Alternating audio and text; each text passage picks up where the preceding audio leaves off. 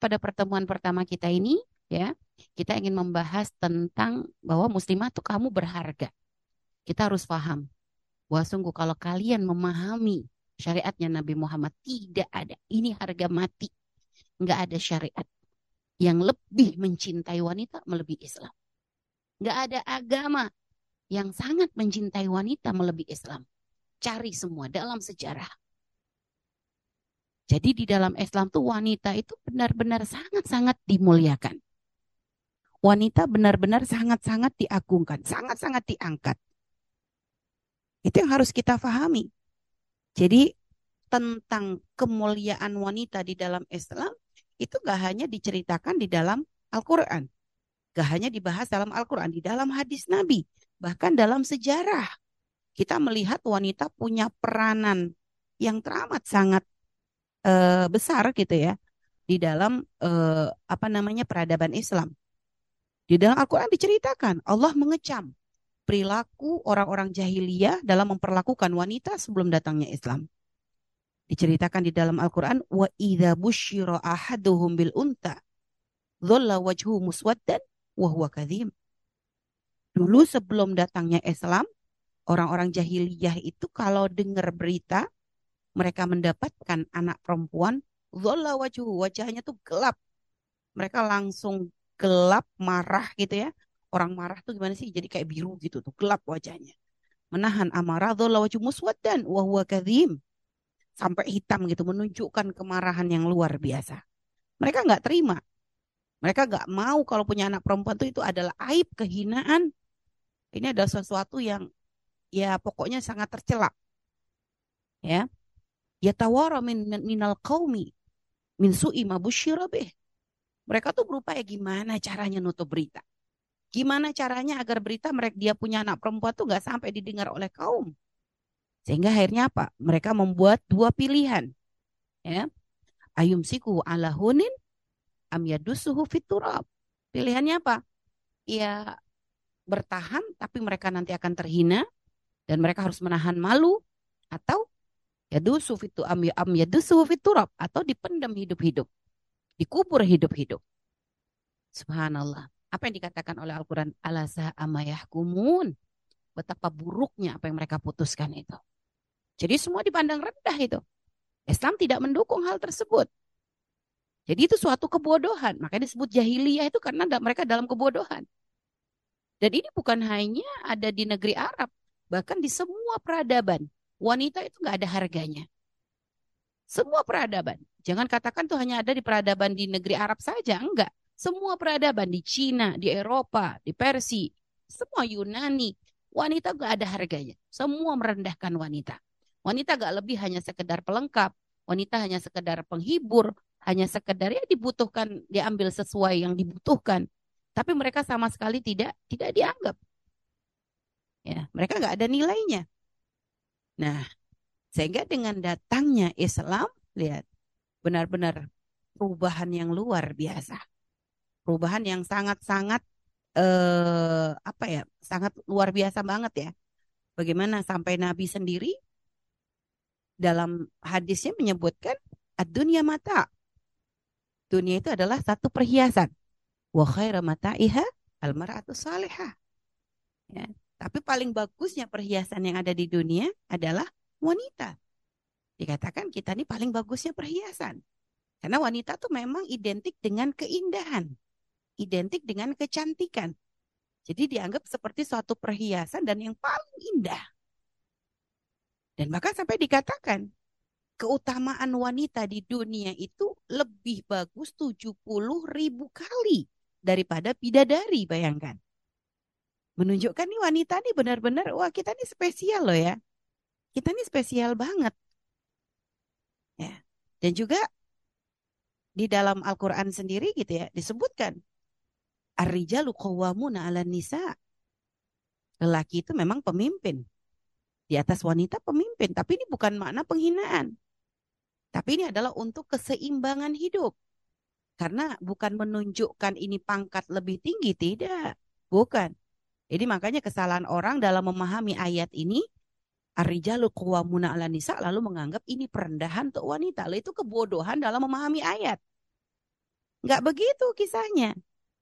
Karena memang dalam hidup itu harus harus ada seperti itu. Ada yang memimpin, ada yang dipimpin. Mau kita berada di mana pun di perusahaan ada pemimpin, ada yang dipimpin. Negara ada yang memimpin, ada yang dipimpin. Semuanya gitu. Janganlah jauh-jauh untuk urusan wanita lelaki di kelas saja. Ada ketua kelas, ada wakil, ada anggota kan gitu ya. Karena memang kalau semuanya mau jadi ketua hancur itu. Atau kalau nggak ada ketua nggak teratur lagi malahan. Bahkan kita kadang kalau gitu eh, ada kegiatan apa pun, organisasi atau apa harus ada pemimpin. Jadi men men menjadikan lelaki sebagai pemimpin itu bukan makna merendahkan wanita, enggak. Karena itu makna sebenarnya wanita berada dalam perlindungan pria, dalam perlindungannya kaum lelaki. Lelaki punya tanggung jawab untuk melindungi wanita, untuk memberikan perhatian. Nah, itu maknanya begitu. Jadi makna bukan masalah tinggi-tinggian pangkat, tapi ini maknanya gede-gedean tanggung jawab di hadapan Allah. Ar-rijalu qawwamuna 'ala nisa bima faddalallahu ba'dahum 'ala ba'd. Dengan apa yang Allah lebihkan satu sama lain. Karena memang antara satu sama lain itu memang harus saling melengkapi. Jadi lelaki memang dibuat berbeda oleh wanita dengan oleh Allah antara laki dan wanita dibuat berbeda nggak sama dari sisi kekuatan, dari sisi fisiknya aja udah beda. Ya, kekuatan, kemampuan apa memang dibuat berbeda. Karena memang seperti itu untuk keseimbangan hidup tuh dibuat seperti itu. Kita nggak berbicara tentang wanita yang berotot yang lebih kuat dari lelaki ini sudah bukan di luar pembahasan kita. Umumnya wanita memang dilindungi dan lelaki memang diberi kelebihan dalam beberapa hal oleh Allah Subhanahu wa taala yang tujuannya adalah untuk keseimbangan di dalam hidup. Kayak dalam hidup ada orang kaya, ada orang fakir. Bukan maknanya fakir si kaya lebih mulia dari fakir, tidak. Karena ternyata kemuliaan orang kaya ternyata bisa melalui pintunya orang fakir kan seperti itu. Jadi Allah menciptakan segala sesuatu tuh dengan berpasang-pasangan. Itu itu bukan untuk menunjukkan ini lebih baik tidak karena Allah sudah menegaskan di dalam Al-Qur'an inna akramakum indallahi atqakum. Paling mulia tuh yang paling takwa. Ya. Sehingga di dalam firman Allah itu ar-rijalu qawwamuna 'ala nisa. Memang dibahas tentang masalah keutamaan lelaki. Ya. Karena memang lelaki punya kewajiban memberikan nafkah, memberikan perlindungan, memberikan pengayoman kepada kaum wanita. Tapi di situ juga dibahas tentang wanita fasalihatu qanitatun hafizatul lil ghaibi bima hafizallah ya. Wah, ini ini tetapi ada wanita-wanita yang spesial banget nih yang disanjung dalam Al-Quran, yaitu wanita-wanita yang soleha, wanita-wanita yang menjaga kehormatannya, ya, wanita-wanita yang patuh, wanita yang bisa menjaga kehormatannya sebagai seorang wanita, sebagai seorang istri terhormat, ya, subhanallah. Bahkan untuk wanita yang tidak baik pun, gitu ya, kalau ada wanita yang nusyus, yang misalnya ketika dia berada di bawah tanggung jawabnya seorang lelaki, gitu ya, ternyata dia nusyus, dia melanggar, dia tidak patuh. Ternyata di situ Al-Quran ngasih aturan. Ngasih aturan apa? Gimana caranya menghadapi wanita yang susah diatur? Al-Quran ngasih supaya jangan sampai para kaum lelaki ini salah langkah. Bukan langsung pesannya Al-Quran, kalau sampai ada wanita yang susah diatur, gebukin, pukulin, terus tendangin. Nggak ada begitu. Di situ disebutkan, Fa'iduhunna kasih nasihat dulu. Tahapannya gitu. Ini tergantung kecerdasan. Nasehatin dulu nih. Baik-baik, omongin. Gak boleh kayak gitu gak bagus gitu ya. Nasehatin. Eh ternyata memang ada yang memang agak-agak dablek gitu ya. Gak cukup nih. Kupingnya terlalu tebel. Susah dikasih nasihat. Kasih tahapan berikutnya oleh Al-Quran. Ya. Wah juruhunna. Nah hajar. Hajar bukan hajar ya. Hajar tuh pisahin tempat tidurnya. Tinggalin itu hukuman. Bagi seorang istri, kalau sadar hukuman terberat itu ditinggal suami. Maksudnya dijauhin sama suami, nggak disapa sama suami. Didiemin sama suami, itu seharusnya wanita paham. Oh ini suami marah. Cuma kadang ada wanita yang bebel banget. Oh nggak mempan juga dia. Dijauhin begitu sama suaminya dia nggak mempan juga. Dia masih ngeyel malah mungkin tambah senang. Alhamdulillah bebas kamarnya jadi punya kita sendiri. Suaminya pergi. Ada mungkin wanita-wanita yang bebel begitu. Nah, dikasih lagi nih jalannya. Dikasih lagi apa? Uh, kalau apa wahjuruhunna fil madaji. Jadi dipisah di ranjang. Jadi dijauhin di ranjang biar dia paham suamiku marah gitu loh. Saya itu kalau nggak mempan lagi, wadribuhun. Pukul lah. Tapi lihat, pukul lah di sini maknanya bukan langsung lepas, langsung main gedebak-gedebuk itu bukan. Pukulnya ada caranya dijelaskan oleh syariat melalui hadis-hadis Nabi Muhammad SAW. Cara mukulnya gimana? Pukulan yang tidak membahayakan.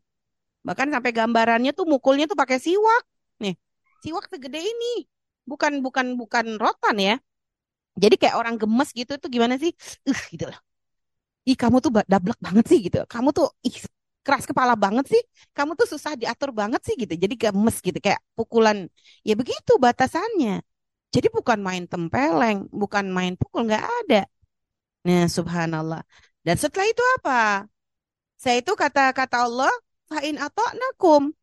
Dan jika para wanita itu sudah patuh kepadamu, hai kaum lelaki, ini masuk kepada para suami, bapak, abang, ya. Jadi kalau mereka sudah patuh, falata baru alaihina sabila. Maka jangan dipersulit sudah jalan tuh mereka. Jangan kamu kacari gara-gara lagi. Jangan kamu permasalahkan lagi. Jangan kamu pancing-pancing lagi. Kalau mereka sudah patuh, udah tutup kisahnya. Jangan dipanasin, jangan terus diomelin, jangan diungkit-ungkit. Lihat, innallaha kana aliyan kabira. Sadari, Allah maha tinggi, Allah maha besar. Jangan sok kalian, para kaum lelaki, ngerasa pemimpin lalu berbuat sewenang-wenang kepada para wanita. Allah maha besar. Nah, lihat, Allah kukuhkan hal tersebut. Jadi subhanallah. Makanya kita kita tuh harus paham syariat tuh sangat indah. Dan juga itu di dalam Al-Qur'an. Ini satu-satu ayat ya. Penjabarannya ternyata begitu panjang. Belum hadis-hadis Nabi yang menjelaskan bagaimana keutamaan wanita sampai urusan wanita siapa yang harus dihormati ibumu ibumu ibumu kurang berharga gimana kita di hadapan dalam syariat Islam. Ya? Kurang berharga seperti apa? Sampai kalau seandainya ya wa ashiruhun nabil ma'ruf, eh kaum laki-laki, pergaulilah wanita dengan cara yang baik. Ini pesan untuk para suami, untuk siapa pun laki-laki yang punya tanggung jawab wanita. Di bawahnya, bergaulilah dengan cara yang baik. Fa in karihtumuhunna dan kalau kamu tuh membenci atau nggak senang dengan sesuatu yang ada pada wanita, ya, misalnya ada seorang suami punya istri, ternyata istrinya punya sesuatu yang suami itu nggak suka. Apakah sifatnya, ataukah fisiknya, atau apanya, pokoknya nggak sesuai dengan apa yang suaminya mau. Apa kata Al-Quran? Wa asa anta kerahu syai'an wa yaj'alallahu fihi khairan kathira. Ternyata nggak diajarin. Kalau kamu nggak suka, tinggalin. Nggak ada. Syariat nggak ngomong begitu. Tapi syariat menjelaskan apa? Fa'asa antakrahu Bisa saja sesuatu yang nggak kamu senangi itu ternyata dari situ Allah memberikan kebaikan yang teramat sangat banyak. Artinya jangan prasangka buruk. Bisa saja sesuatu yang nggak kita suka ternyata dari situ Allah bukakan pintu kebaikan yang besar. Ya, itu cara Islam. Gimana eh syariat itu mengajarkan para lelaki memperlakukan wanita dengan cara yang baik. Tapi lalu mungkin ada pertanyaan, tapi banyak nih laki-laki yang dolim kok. Banyak laki-laki yang nggak menghargai wanita, loh itu bukan syariat. Itu pribadinya. Pribadi yang tidak mengenal syariat. Kalau kenal syariat, maka lihat akan tercipta orang-orang yang mempunyai akhlak seperti Nabi Muhammad SAW. Makanya Imam Ali kan pesan, eh para bapak, nikahkan anakmu dengan orang soleh. Orang soleh itu bukan orang yang pasti banyak ilmu, belum tentu. Tapi orang yang takut kepada Allah, orang yang bagus akhlaknya. Orang yang cinta dengan Nabi Muhammad. Ya, Orang soleh itu patokannya begitu. Kenapa aku harus dinikahkan dengan orang soleh? Karena kata Sayyidina Ali, kalau dia mencintai putrimu, maka dia akan memuliakannya. Kalau nggak cinta, nggak akan didolimi. Karena orang baik gak akan pernah mendolimi siapa pun. Lihat. Lah itu. Jadi para lelaki itu dipesan diwanti-wanti nih. Gimana cara bermuamalah dengan para wanita. Nah ini Masya Allah ya. Jadi eh, banyak banget ya kalau kita mau membahas. Belum lagi di dalam sejarah. Bagaimana ternyata wanita punya peranan besar. Karena orang yang pertama memeluk Islam setelah Nabi Muhammad mendapatkan, wahyu yang pertama kali setelah Nabi Muhammad mendapatkan wahyu itu adalah Sayyidah Khadijah Al-Kubra. Beliau orang yang pertama kali beriman setelah Nabi Muhammad mendapatkan wahyu di Gua Hiro. Loh, ini menunjukkan apa? Islam di dalam wanita punya peranan dalam peradaban Islam. Kisah tentang Sayyidah Khadijah ini kisah luar biasa. Jadi orang yang punya peran penting ya pertama kali ketika Nabi pertama kali mendapatkan wahyu, ketika Nabi ketakutan, ketika Nabi masih belum mengerti bahwa beliau saatnya sudah diangkat bahwa beliau tuh sudah dipilih menjadi seorang rasul, diangkat menjadi nabi. Siapa menguatkan beliau? Sayyidah Khadijah, wanita. Diselimuti Nabi. Gak cuma begitu, dikuatkan hatinya. Setelah itu apa? Diberi solusi, dibawa kepada Waraka ibn Naufal untuk mencari jawaban. Lihat, lah, dari situ kita paham, oh ternyata benar-benar wanita ini nggak main-main. Dalam sejarah saja punya peran yang luar biasa. Bahkan Nabi begitu mengagungkan Sayyidah Khadijah. Lihat, lah ini adalah bukti bahwa Islam itu tidak ada bahasa, tidak ada penghargaan untuk wanita merendahkan, gak ada kisahnya. Makanya bahasa emansipasi itu bukan dari Islam. Emansipasi itu bukan Islam, itu kan uh, keinginan untuk menyetarakan antara lelaki dan wanita. Ini aneh. Gak bisa. Lelaki dan wanita harus punya tempat yang berbeda. Karena itu keseimbangan tuh memang seperti itu. Kalau disetarakan aneh malahan. Kalau semuanya pengen berada di depan, ya nggak ada kis, nggak ada yang namanya belakang kan gitu. Kalau semuanya pengen di atas, nggak ada yang namanya bawah nanti. Jadi ada atas, ada bawah, ada depan, ada belakang, ada pemimpin, ada yang dipimpin. Lihat. Jadi memang dibuat seperti itu. Ini tuh keseimbangan hidup ya begitu. Sehingga makanya keinginan emansipasi pengen setara, pengen ini kebodohan. Kebodohan ini. Dan mereka sering kali mengatakan diskriminasi dalam Islam. Diskriminasi dari mana? Bahkan subhanallah, banyak sekali bukti. Kalau masalah harta pembagian waris, waris nggak adil tapi ini laki-laki lebih banyak. Oh nggak gitu kisahnya. Laki memang warisannya lebih banyak, tapi tanggung jawabnya lebih gede. Kalau perempuan dapat waris untuk diri sendiri untuk senang-senang, beli tas, belanja, shopping online atau apa sih miliknya sendiri tuh. Tapi kalau kaum laki-laki yang punya istri, punya istri harus dia tanggung jawab. Punya punya ibu dia juga harus tanggung jawab. Punya adik perempuan harus tanggung jawab. Punya anak lah, dia bagian nafkah juga. Banyak banget di bawahnya tanggung jawab. Lihat. Jadi Islam tuh adil. Tanyakan coba semua fitnah yang disebar tentang Islam ya, tentang diskriminasi dalam Islam kalau kita ah, semua ada jawabannya. Ada jawabannya. Jadi itu adalah munculnya pemikiran itu bukan dari Islam, itu dari orang di luar Islam, lalu ada orang di dalam Islam yang mengambil lalu mengatasnamakan is Islam. Tidak perlu ada emansipasi karena Islam tidak pernah merendahkan wanita. Di mata Islam kita berharga dan banggalah kita menjadi seorang muslim. Aurat kita ditutup bukan diskriminasi, bukan perendahan, tapi penghargaan. Karena cantik kita bukan untuk diobral. Wanita keluar harus pakai mahram. Oh itu bukan peng, bukan penghinaan itu. Itu malah menganggap kita tuh kayak ratu. Gak ada ratu keleleran sendiri tuh gak ada. Di mana-mana kalau ada ratu terhormat, pengawalnya banyak. itu loh. Itu kalau orang terhormat begitu. Jadi ketika kita dikawal oleh mahram itu tanda Islam perhatian biar kamu nggak kenapa-napa, biar kamu aman, eh perempuan, jangan jalan sendiri, mudaratnya banyak karena perempuan tuh punya daya goda. Ya, daya godanya gede. Maka sampai Nabi bilang almar atuk bilala surati syaitan, otut bilala surati syaitan. Wanita tampak depan, tampak belakang kayak setan. Tapi bukan menghina ini. Bukan bilang kita tuh setan, bukan. Bahwa wanita tuh daya godanya gede kayak setan. Maksudnya itu loh. Daya godanya. Tari depan menggoda, belakang menggoda. Ya kan? Wanita itu kan gitu, daya godanya gede. Makanya karena daya godanya gede, wanita sering dijual. Dijual kecantikannya, ya, dijual keelokan tubuhnya. Karena memang punya daya tarik yang luar biasa. Makanya iklan-iklan itu coba lihat, iklan tuh paling banyak yang keluar wanita. Kenapa? Daya jualnya tinggi memang. Karena daya tariknya gede. Ya, sehingga apa-apa dari tubuh wanita tuh dijual. Nah itu kan berarti bukan lah ini yang merendahkan pun begitu, yang menjual wanita menjual tubuhnya wanita, menjual kecantikannya wanita. Lah ini yang nggak benar. Tapi Islam tidak begitu. Makanya kita dijaga, kita dihormati, kita dimuliakan, kita dianggap mahal. Ya, Masya Allah. Nah, itu harus kita pahami ya. Ini tentang mukaddimah. Makanya pahami. Kalau sudah begini, banggalah. Ya Allah, Alhamdulillah.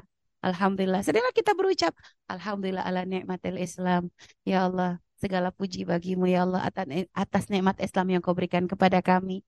Sehingga dengan mengenal Islam kita menjadi wanita yang terhormat. ya Wanita bapak kita wajib menjaga kita putri-putrinya. Bahkan dikasih iming-imingnya. Seorang bapak yang bisa menjaga putrinya tuh ya. Bisa menghantarkan putrinya pada kemuliaan. Ahli surga. Suami yang gak amanah jaga istrinya dosa gede. Bahkan termasuk orang lelaki yang nggak bisa mencium bau surga adalah mereka yang punya tanggung jawab wanita-wanita di bawah naungannya, tapi ternyata nggak bisa menghantarkan mereka kepada kemuliaan. Itu disebut lelaki dayus, nggak bisa mencium bau surga. Kenapa? Dia tidak amanah dalam menjaga wanita. Ayo, kurang berharga gimana kita? Kurang cinta gimana syariat? Maka para muslimah, para adinda, nanda-nanda yang soleha-soleha, berbanggalah. Kalau kamu bangga dengan Islam, bersyukur dengan nikmat Islam, maka subhanallah Allah akan tambahkan nikmat mula in syakartum la nakum. Allah tambahkan nikmat untuk kalian semakin mudah kalian di dalam menjaga diri menjaga kehormatan sebagai seorang muslimah baik ya jadi itu pembahasan awalnya baik kepada Nadia mungkin silahkan dilanjut lagi Ya, baik, Masya Allah. Ternyata sebegitu istimewanya kita ya, Umi, Masya Allah. Ternyata, banget ya, banget. Iya, ternyata syariat itu sangat-sangat menjaga kita ya teman-teman. Semoga kita bisa menjaga izah kita sebagai seorang muslimah dan semoga kita paham ya bahwa aturan syariat yang ada itu bukan untuk mengekang kita tapi justru memuliakan kita. Gitu ya Umi ya. Masya Allah sehingga kita bisa menjaga diri kita agar selamat uh, dunia akhirat dan bisa menjadi uh, sebenar sebenar-benar perhiasan dunia. Masya Allah. Amin. Tapi Umi sekarang ini uh, banyak dari muslimah kita itu merasa kurang percaya percaya diri Umi disebabkan karena uh, merasa diri ini tidak berharga terlebih jika ada di lingkungan yang lebih mengunggulkan sisi duniawi. Nah, sebenarnya apa yang menyebabkan hal ini terjadi ya Umi? Baik ya, kadang ketidakpercayaan seorang muslimah akan dirinya. Uh-huh. Ya ini dikarenakan ya kurang dia kurang paham tentang kemuliaan yang Islam buka untuknya kan gitu. Jadi mungkin ini bisa masuknya ke dalam pembahasan apa ya, kayak Islam tuh mengajarkan kita untuk mencintai diri ya. Tapi hati-hati sayang ya. Masalah mungkin kalau bahasa itunya self love, self love ya. Benar, self love. Mencintai diri kan ya. Mencintai diri versi Islam. Ini mencintai diri ini kadang Nah inilah makanya kadang sering kali setiap pembahasan atau pembahasan yang memang uh, dalam syariat ini kadang dipelintir, diputar balikan faktanya, diputar balikan kebenarannya. Mencintai diri ini sebenarnya di dalam Islam juga masuk dalam pembahasan. Tapi ternyata sebagian uh, ada sekelompok orang yang menafsirkan mencintai diri itu dengan cara apa? Berbahagia, pokoknya mementingkan mencari kebahagiaan dengan apa? Dengan kadang meninggikan ego ya meninggikan ego nggak peduli dengan orang lain ini adalah kebahagiaanku ini adalah hidupku. Jadi kadang menjadikan orang tuh egois loh ini nggak itu bukan Islam itu bukan cinta mencintai diri yang dibenarkan di dalam Islam. Jadi mencintai diri di dalam Islam ya ini kita memang sekarang nih berada ya ada banyak anak-anak yang punya sifat apa uh, apa Nadia biasa kayak minder apa sih istilahnya? Insecure. Ah insecure ya. Nggak percaya diri. Nah itu kadang banyak nih. Anak-anak muda sekarang banyak yang yang punya sifat insecure. Yeah. ya sehingga apalagi kadang ya merasa fisiknya kurang atau merasa kecerdasannya ya kurang atau ngerasa dia kayak gak punya kelebihan apa-apa sehingga kadang menumbuhkan rasa insecure ya. Di dalam Islam sebenarnya kita sudah diajarkan. Jadi mencintai diri itu ada karena di dalam Islam itu ada pembahasan gini tentang tanda-tanda orang bertakwa ya. Ciri-ciri takwa di dalam surat Al Imran itu dijelaskan wa alladzina yunfiquna fi sarra. Orang-orang yang berinfak dalam keadaan susah, dalam keadaan dalam keadaan senang, dalam keadaan susah. Terus wal kadhibinal orang-orang yang mampu menahan amarah wal afina nas orang yang mudah memaafkan. Wallahu yuhibbul muhsinin yaitu orang-orang yang senang berbuat kebaikan. Itu ciri-ciri takwa. Tapi di situ juga ditambahkan ciri-ciri takwa lagi apa? Walladzina idza fa'alu fahishatan aw dzalamu anfusahum Zakarullah. Nah, ternyata ciri-ciri takwa itu bukan orang yang nggak punya dosa. Enggak.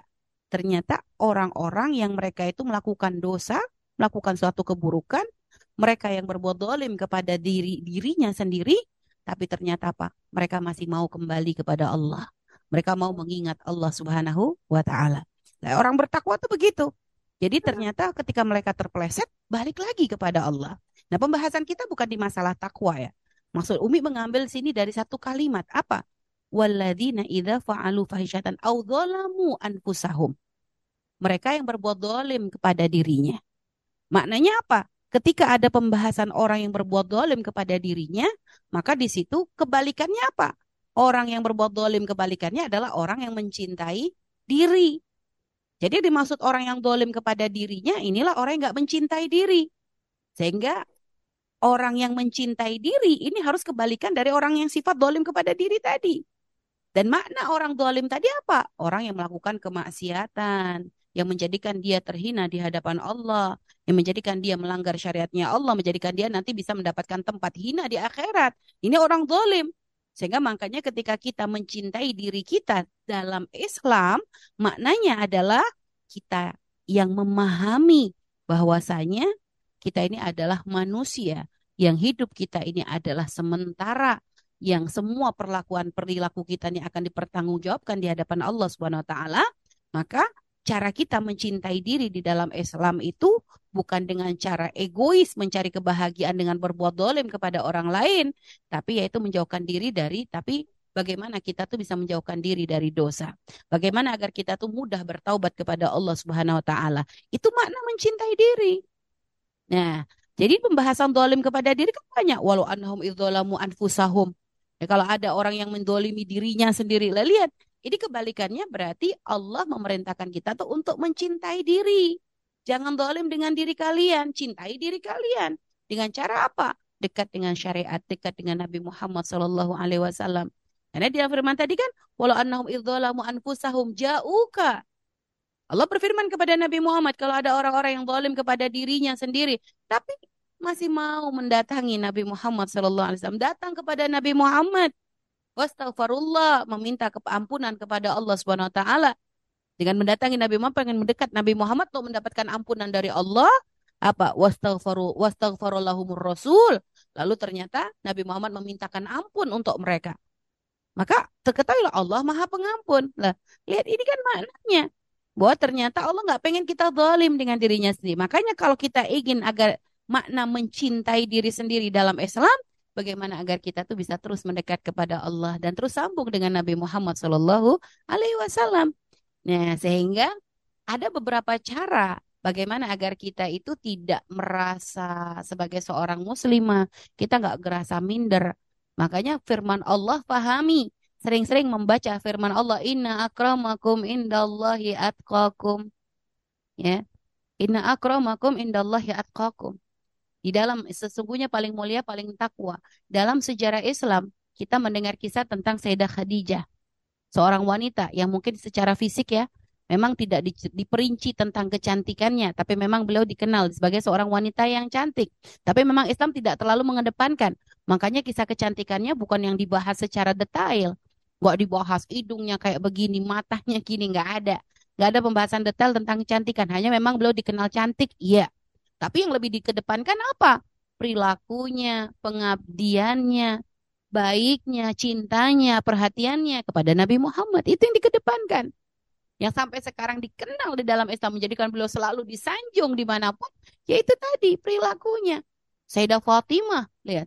Nggak ada pembahasan cantik lalu dibahas secara gamblang. Oh Sayyidah Fatimah hidungnya begini. Enggak. Padahal beliau disebutkan orang yang paling mirip dengan Nabi. Nabi paling bagusnya manusia. Ya kalau ada orang mirip dengan Nabi, gimana? Gak bagus-bagus. Tapi gak detail dibahasnya itu. Tentang fisiknya beliau gak dibahas detail. Yang dibahas gimana? Rasa malunya yang luar biasa. Akhlaknya, taatnya kepada Allah. Lihat, itu yang dikedepankan. Sayyidah Aisyah. Disebut cantik, tapi bukan itu yang dikedepankan. Kecerdasannya. Bagaimana pengabdian kepada Nabi Muhammad. Lihat, semuanya begitu. Ada wanita-wanita memang dengan fisiknya yang bagus. Tapi ternyata di dalam sejarah kita mengenal seorang wanita yang secara fisik jauh mungkin dari yang disebut sebagai wanita cantik. Siapa? Ada Sayyidah Ummu Aiman. Sayyidah Ummu Aiman ini adalah seorang budak. Kulitnya hitam. Ya. Beliau adalah orang yang termasuk yang mengasuh. Yang ikut mengasuh Nabi Muhammad SAW. Pernah menjadi uh, budaknya Sayyidah Aminah. Sampai akhirnya ketika Nabi menjadi Nabi, beliau pun jadi orang yang beriman. Apa yang Nabi bilang tentang Sayyidah Ummu Aiman? Lihat. Seorang wanita yang secara fisik tidak sempurna. Bayangkan kalau beliau kalau beliau itu uh, pernah merawat masa kecil Nabi, berarti ketika Nabi menjadi Nabi, usia beliau kan sudah sudah lumayan, sudah jauh di atas Nabi, berarti sudah sudah umur kan. Apalagi Nabi diangkat menjadi Nabi di usia 40 tahun. Anggap kalau beliau waktu itu berusia 15 tahun, waktu itu ikut pengasuh Nabi di usia berarti kan usia beliau sudah 55 tahun. Tapi apa yang Nabi sebutkan tentang beliau?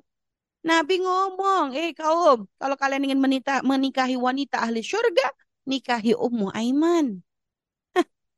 Sampai Nabi bilang gitu, kalau pengen nikahi ummu wanita ahli syurga, nikahi Ummu Aiman. Sehingga akhirnya siapa yang menikahi beliau? Yang menikahi beliau adalah Sayyidina Zaid bin Haritha.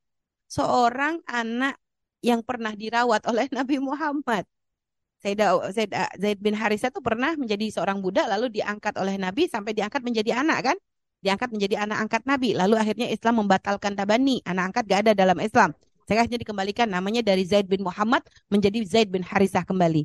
Nah, Zaid bin Harisah inilah Sayyidina Zaid bin Harisah yang akhirnya menikahi Sayyidah Ummu Aiman. Loh, lihat perbedaan usia yang sangat jauh.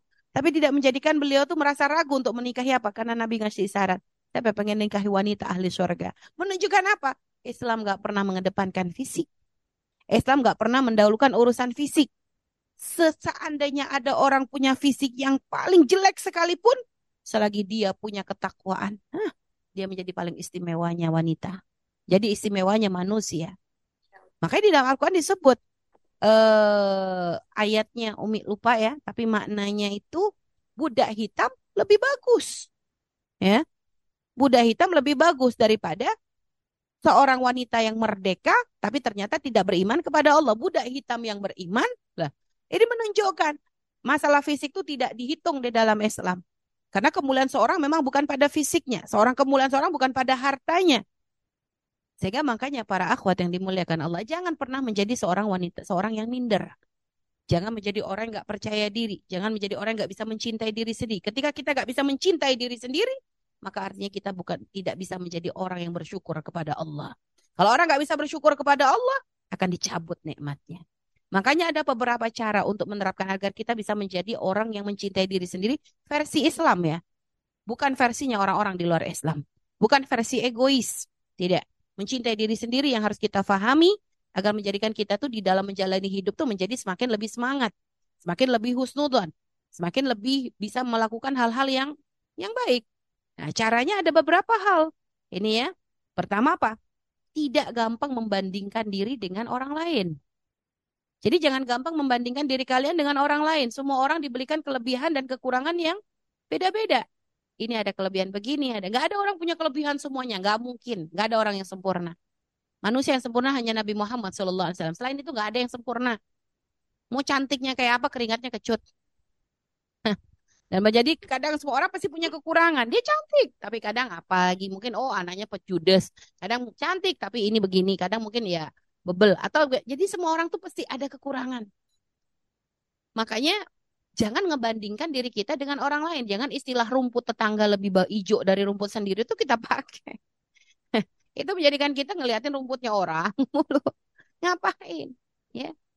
Dia punya kelebihan, tapi kita pun punya. Makanya sekarang cari apa yang bisa kita bisa kita lakukan. Jangan hanya sekedar ah aku nggak bisa ini, aku nggak bisa. Nggak ada orang di, diciptakan dengan kekurangan semua tuh nggak ada. Dan nggak ada orang diciptakan dengan kelebihan semua, nggak ada. Semua orang pasti punya kelebihan dan punya kekurangan.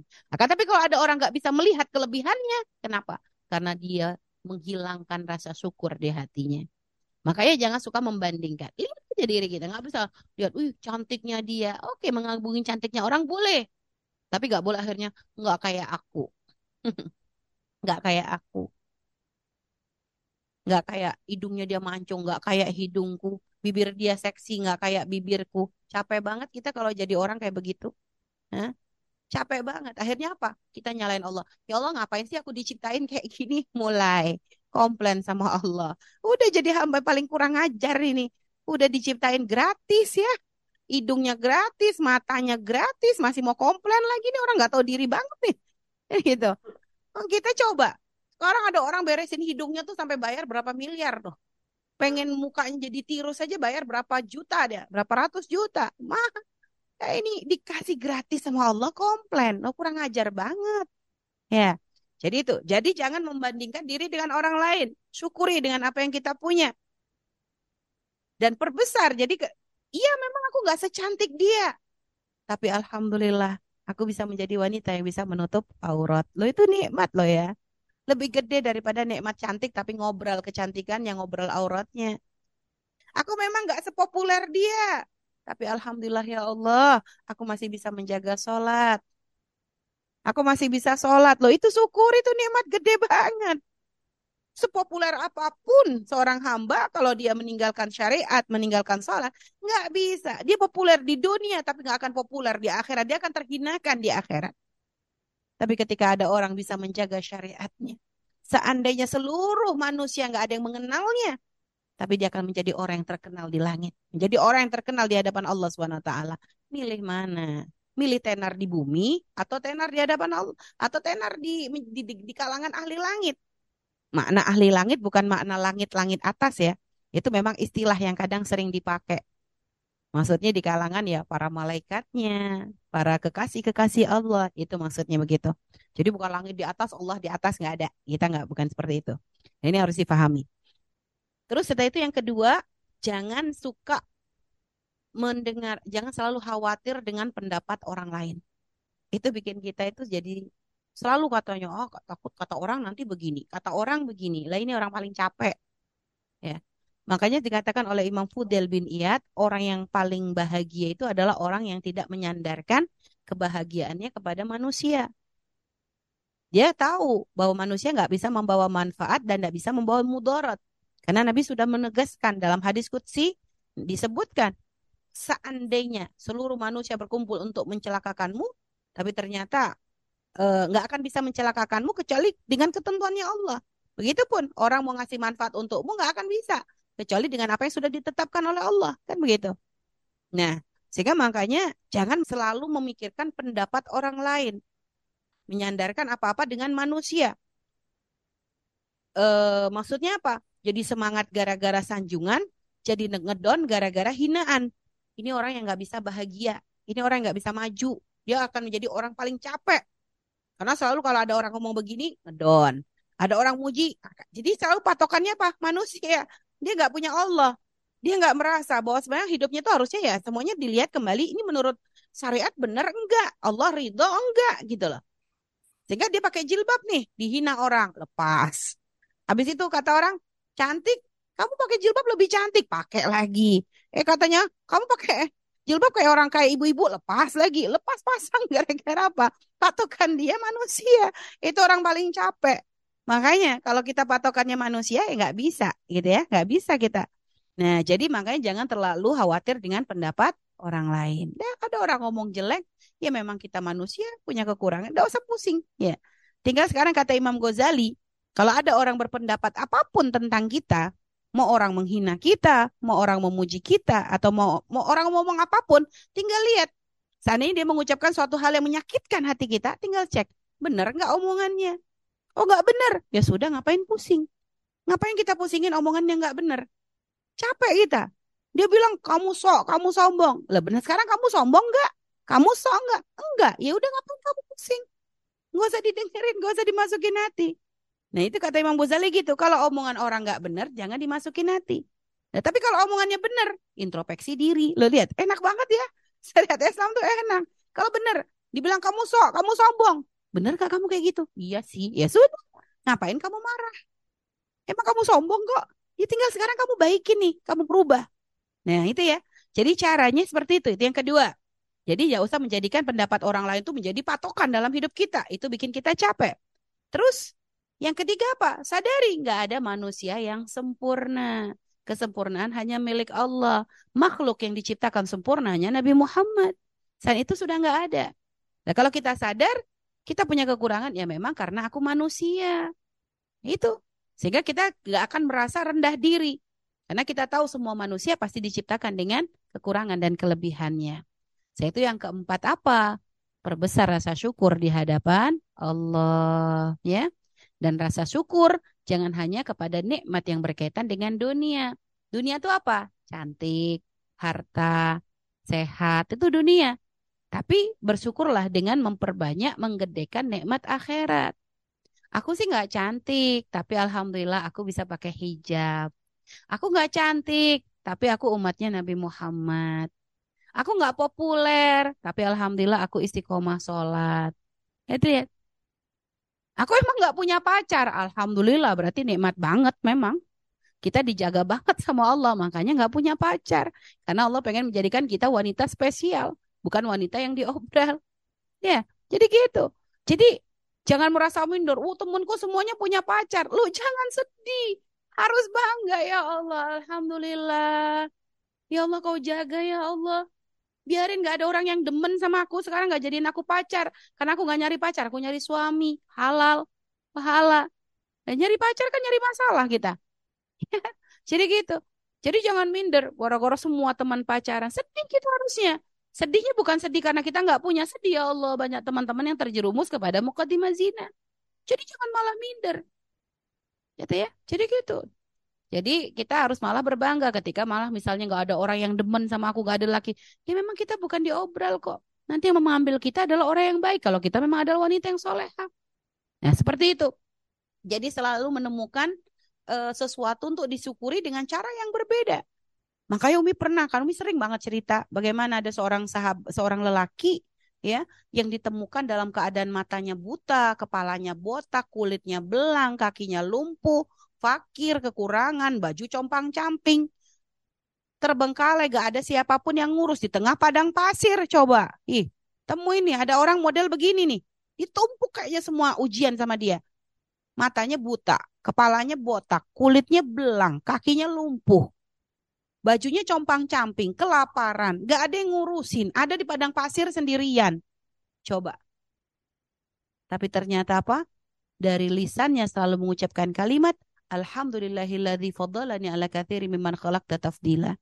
Segala puji bagimu ya Allah yang telah melebihkan aku memberikan kepadaku nikmat yang tidak kau berikan kepada selainku. Uh, hebat banget nih. Gimana cara dia memandang nikmat Allah dengan kondisi begitu? Memang kayaknya hidupnya dia kayak susah banget. Orang kalau ngomong mungkin aduh sial banget semuanya. Tapi ternyata dia pandai di dalam memahami nikmat Allah. Ketika ditanya kenapa dia bisa ngomong kayak begitu? Dia bilang, bagaimana aku gak bersyukur ketika dengan keadaanku yang seperti ini, tapi aku masih punya lisan yang bisa mengucapkan Alhamdulillah. Dia masih punya bisa punya lisan yang bisa memuji Allah. Dengan keadaan begini dia nggak ngomel. Ya Allah kenapa? Dosa apa aku? Nggak ada ada gitu. Dia bilang ya Allah, Alhamdulillah. Segala puji bagimu.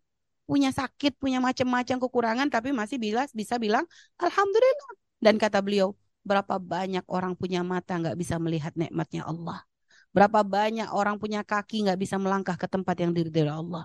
Berapa banyak orang dikasih sehat tapi tidak bisa menggunakannya untuk hal yang dicintai oleh Allah Subhanahu wa taala. Lihat.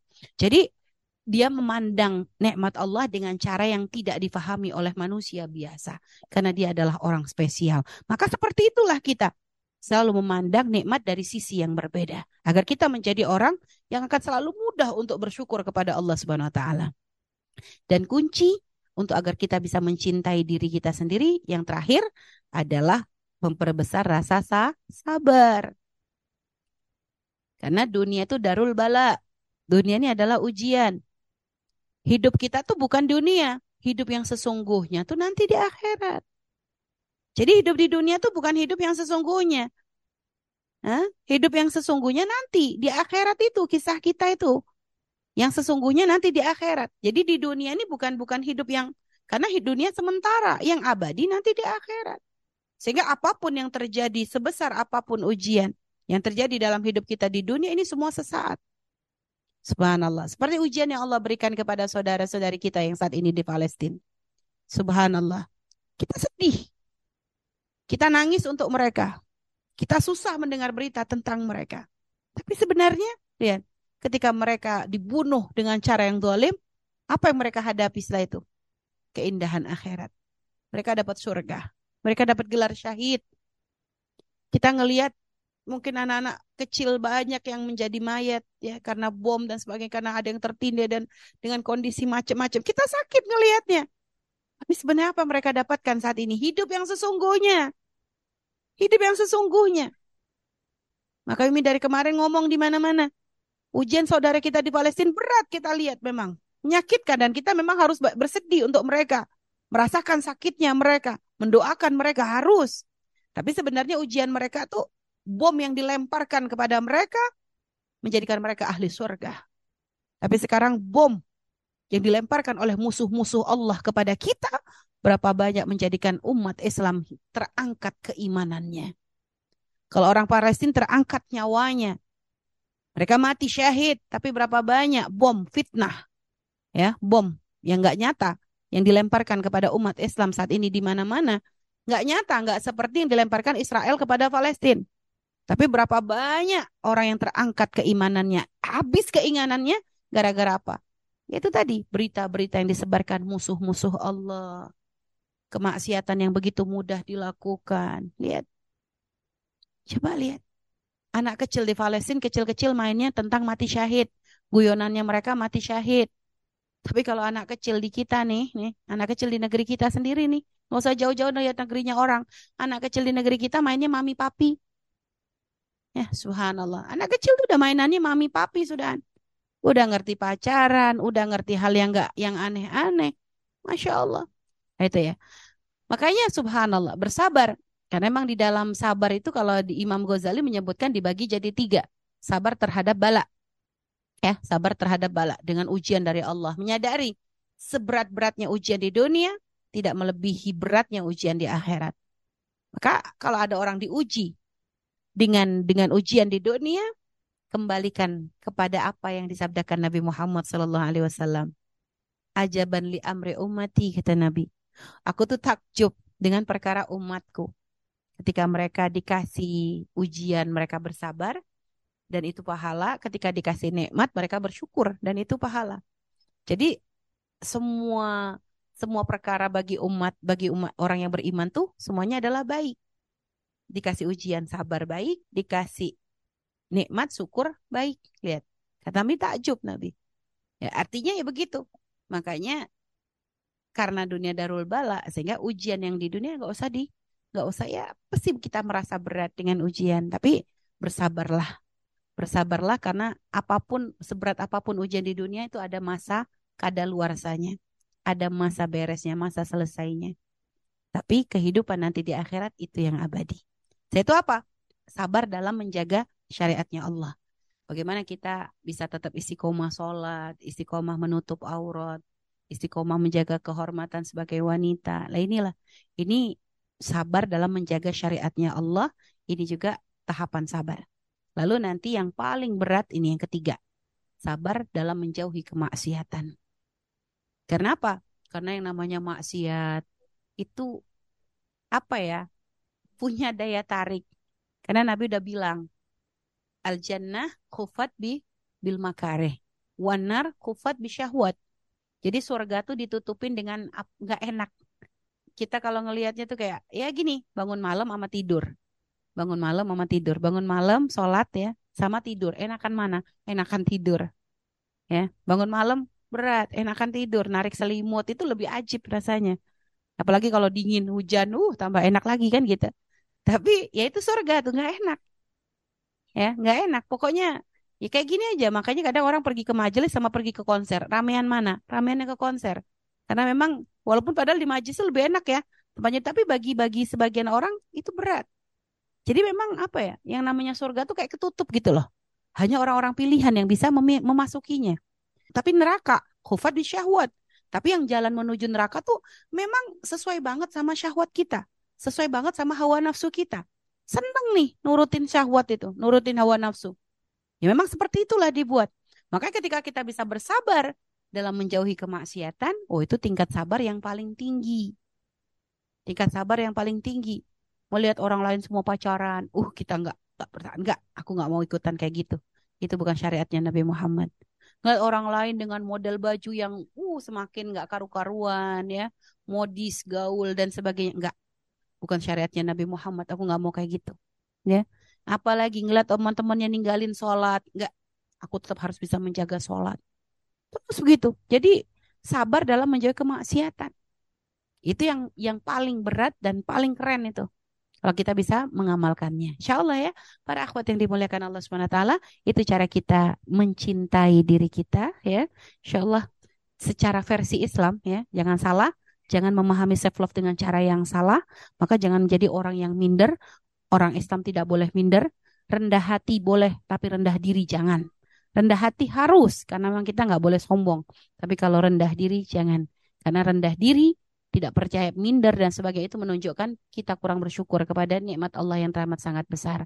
Ketahuilah dengan menjadi seorang muslimah itu adalah satu kebanggaan, satu kebahagiaan yang nggak bisa ditukar nilainya dengan dunia sebesar apa pun.